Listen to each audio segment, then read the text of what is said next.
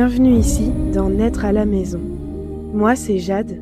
Je me suis révélée doula en devenant maman et je pourrai bientôt être auprès des femmes pour exercer ce fabuleux métier. Je souhaite par ces épisodes donner de la confiance aux femmes, en elles, en leur corps, leur rappeler à quel point elles sont fortes, puissantes, sauvages, et pour les aider dans leur cheminement.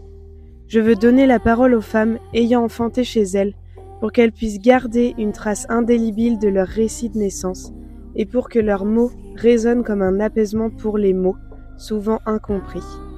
Je vous souhaite maintenant une très bonne écoute et n'oubliez pas les mamas, chaque naissance est unique.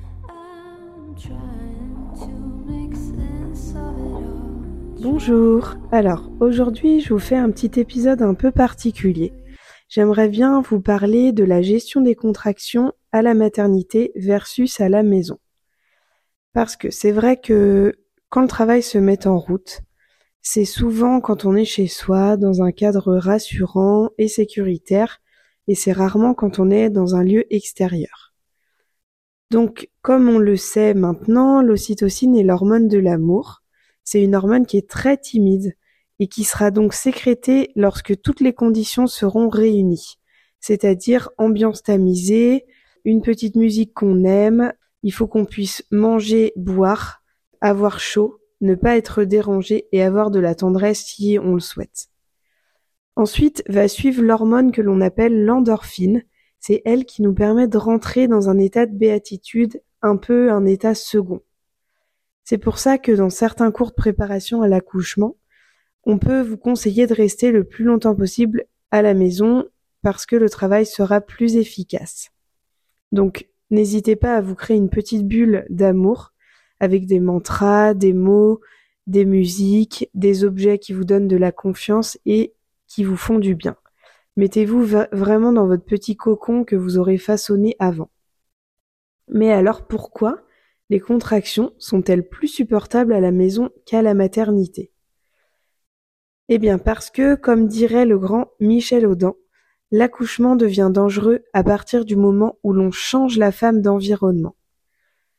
Donc justement, parce qu'on la sort de cet environnement, cette bulle où elle a commencé à déconnecter le néocortex, donc je rappelle juste que le néocortex, c'est une partie du cerveau qui permet entre autres le langage, la communication et la mentalisation, et parce que le lieu où la femme va être transportée euh, reste un hôpital, c'est-à-dire un lieu très aseptisé, très lumineux, avec des personnes qui euh, leur parlent, que qu'elles ne connaissent pas, et qui imposent très souvent des protocoles assez rigides, comme les touchés vaginaux, euh, le monitoring où elles ne peuvent pas se mouvoir, des perfusions, et j'en passe.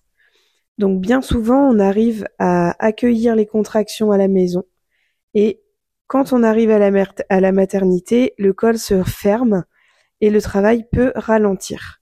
Donc là, ce qui se passe, c'est qu'on sécrète à ce moment-là de l'adrénaline. Donc ça, c'est l'ennemi juré de l'ocytocine qui, elle, part en courant.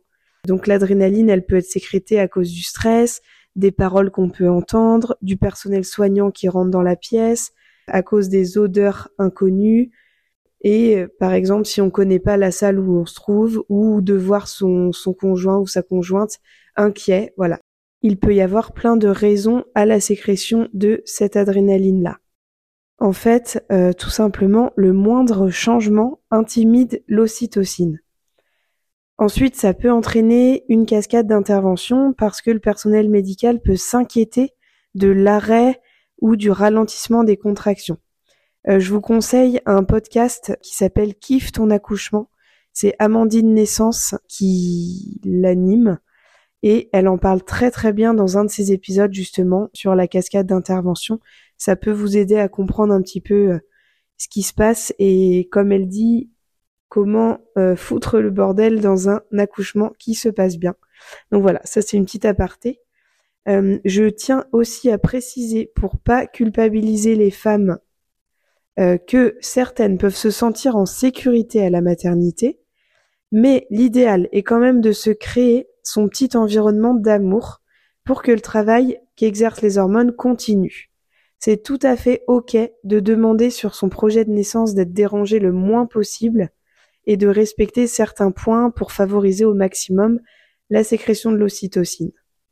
À savoir aussi que la femme, quand elle arrive dans un milieu hospitalier, elle est forcément moins mobile, elle va avoir moins de solutions pour s'accrocher, se suspendre, elle n'a pas forcément accès au bain, au ballon, et le mouvement, c'est également un facteur essentiel pour accompagner les contractions. Donc pour résumer, à cause de tous ces facteurs-là, on peut perdre le contrôle et les contractions deviennent ingérables, on ne les accueille plus et on va avoir tendance à lutter et à les subir. Mais quand une femme décide d'enfanter à la maison, elle est entourée de personnes proches uniquement, son corps adopte tout seul des positions favorables à accompagner les contractions, et elle se laisse complètement aller et déconnecte le néocortex qui empêcherait la bonne avancée du travail. Elle est à l'écoute de ses contractions et de leur rythme.